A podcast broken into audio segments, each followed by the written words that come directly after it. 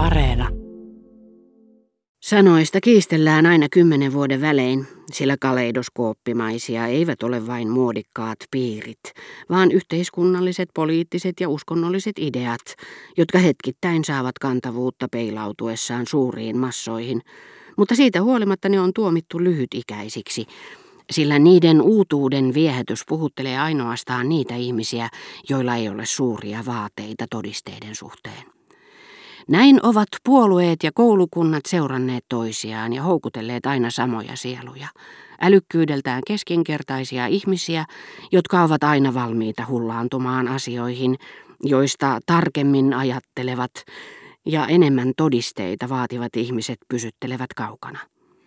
Mutta ikävä kyllä juuri nuo puolilahjakkaat tuntevat tarvetta täydentää itseään teoilla, joten he ovat aktiivisempia kuin lahjakkaat ihmiset, vetävät puoleensa joukkoja ja luovat ympärilleen eivät vain liioiteltua mainetta ja perustelematonta halveksuntaa, vaan myös sisällissotia ja kansojen välisiä sotia, joilta voitaisiin välttyä, jos noilla ihmisillä olisi hiukankin porua Jallin tiukan mallin mukaista itsekritiikkiä.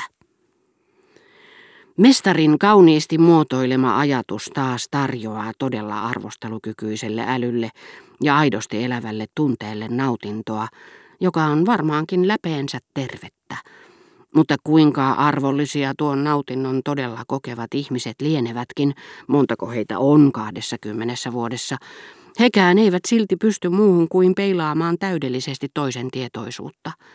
Jos tällainen mies on esimerkiksi tehnyt kaikkensa saadakseen rakkautta naiselta, joka ei koskaan pystyisi tekemään häntä muuta kuin onnettomaksi, eikä ole vuosikausia kestäneistä ankarista yrityksistään huolimatta onnistunut järjestämään tuon naisen kanssa edes yhtä tapaamista, sen sijaan, että hän koettaisi ilmaista tuskansa ja kertoa vaarasta, josta on pelastunut, hän vain lukee lukemistaan La Bruyèreä, liittäen miljoona sanaa ja tunteikkaimmat muistonsa tämän ajatukseen. Miehet haluavat monesti rakastaa, mutta eivät pysty siinä onnistumaan. He etsivät tappiotansa kykenemättä sitä kohtaamaan, ja heidän on, jos uskalla näin sanoa, pakko jäädä vapaiksi. Olipa lauseen kirjoittaja tarkoittanut sen merkityksen tällaiseksi tai ei, Siinä tapauksessa olisi ollut parempi, että rakastaa sanan tilalla olisi ollut tulla rakastetuksi. Varmaa kuitenkin on, että tunteikas ja sivistynyt lukija elvyttää sisällön ja paisuttaa sen merkitykset ratkeamispisteeseen, eikä pysty toistamaan sitä muuten kuin ilosta suunniltaan, niin totena ja kauniina hän sitä pitää. Mutta ei hän ole silti lisännyt siihen mitään. Se pysyy pelkästään La Bruyèrin ajatuksena. Miten kuvailevalla kirjallisuudella voisi olla jotakin arvoa, kun todellisuus sijaitsee syvemmällä, kuvailtujen pienten asioiden sisällä? Suuruus lentokoneen kaukaisessa jyrinässä, Sänttileerin kirkontornin ääriviivoissa, menneisyys Madlenin maussa ja niin edelleen. Ja ne asiat itsessään ovat vailla merkitystä, kunnes niissä piilevä todellisuus paljastetaan. Vähitellen meidän muistiimme kertyy ketju epätarkkoja ilmauksia, joissa ei ole jäljellä mitään siitä, mitä me todella koimme. Ja siitä muodostuu meille ajattelu, elämä ja todellisuus. Juuri tuota valhetta jäljentää niin sanottu eletyn elämän taide, joka on yksinkertaista kuin elämä, vailla kauneutta, niin tylsä ja turhanaikainen toisinto siitä, mitä silmämme näkevät, ja järkemme toteaa, että sitä joutuu miettimään, mistä tuollaiselle työlle omistautunut löytää sen liikkeelle panevan iloisen kipinän, joka saattaa työn alkuun ja pitää sen käynnissä. Todellisen taiteen suuruus, sen taiteen, jota herra de Norpois olisi sanonut harrastelijan puuhasteluksi, sen sijaan edellyttää, että me löydämme uudestaan sen todellisuuden, josta elämme kovin kaukana.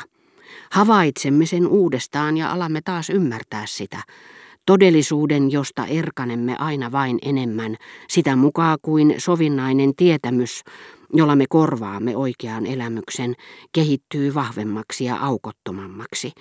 Sen todellisuuden, jota tuntematta meidän on helppo kuolla, mutta joka kaikessa yksinkertaisuudessaan on oma elämämme. Todellinen elämä, vihdoinkin löytynyt ja selvitetty elämä. Siksi se ainoa, jonka me todella elämme, on kirjallisuus. Ja tässä mielessä elämä asustaa jokaisen ihmisen, ei vain taiteilijan sisimmässä. Mutta ihmiset eivät yleensä näe sitä, sillä he eivät yritä valottaa sitä. Ja niinpä heidän menneisyytensä on täpö täynnä valokuvien negatiiveja, jotka pysyvät hyödyttöminä, koska niitä ei ole kehitetty ajattelemalla.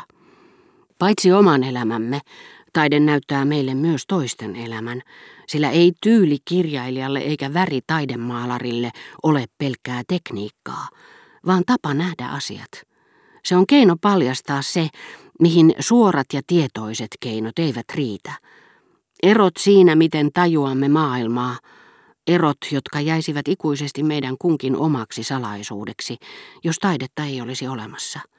Vain taiteen avulla me pystymme pääsemään ulos itsestämme. Saamme tietää, mitä joku toinen näkee maailmasta, joka ei ole sama kuin meidän maailmamme, ja jonka maisemat olisivat jääneet meille yhtä tuntemattomiksi kuin mahdolliset maisemat kuussa. Sen sijaan, että näkisimme vain yhden maailman, omamme, me saamme taiteen avulla nähdä sen moninkertaistuvan, ja meillä on käytettävissämme yhtä monta maailmaa kuin on omaperäistä taiteilijaa. Ja ne maailmat eroavat toisistaan enemmän kuin ne, jotka kiertävät äärettömyydessä. Ja vielä monta sataa vuotta sen jälkeen, kun on sammunut tulen alkulähde, olkoon se nimeltään Rembrandt tai Vermeer, ne lähettävät meille erityisen säteilynsä. Taiteilijan tehtävä on hakea aineen, kokemuksen ja sanojen alta jotakin erilaista.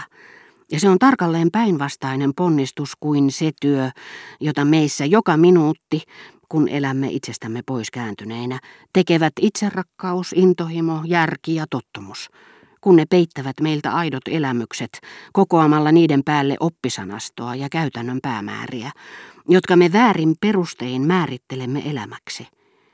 Sanalla sanoen tämä olkoonkin monimutkainen taide on ainoaa elävää taidetta. Vain se pystyy ilmaisemaan muille sekä näyttämään meille itsellemme meidän oman elämämme.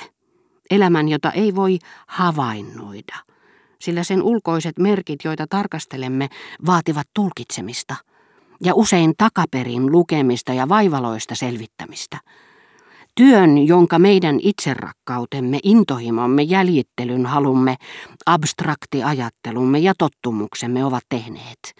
Taide joutuu purkamaan johdattamalla meidät vastakkaiseen suuntaan, takaisin syvyyksiin, missä todella olemassa ollut lepää meiltä tietymättömissä. Totta kai oli suuri houkutus luoda todellinen elämä uudestaan, nuorentaa sen vaikutelmia – mutta siihen tarvittiin rohkeutta, monenlaista, jopa tunteiden rohkeutta, sillä sehän merkitsi, että piti luopua kaikkein rakkaimmista harhaluuloista, lakata uskomasta itse kehittelemiensä ajatusten objektiivisuuteen, ja sen sijaan, että olisi tuudittautunut sadannen kerran kuuntelemaan sanoja, hän oli hyvin kiltti minulle, tuli lukea niiden läpi totuus. Nautin, kun sain suudella häntä. Sama, minkä minä olin kokenut rakkauden hetkinä, kokevat tietysti kaikki muutkin ihmiset. Kyllähän ihminen kokee, mutta kokemus muistuttaa negatiiveja, jotka näyttävät täysin mustilta, kunnes ne vie lampun ääreen, ja joita pitää katsella myös nurjalta puolelta. Kokemuksestakaan ei voi tietää, mitä se on, ennen kuin sen on vienyt ajatuksen yhteyteen.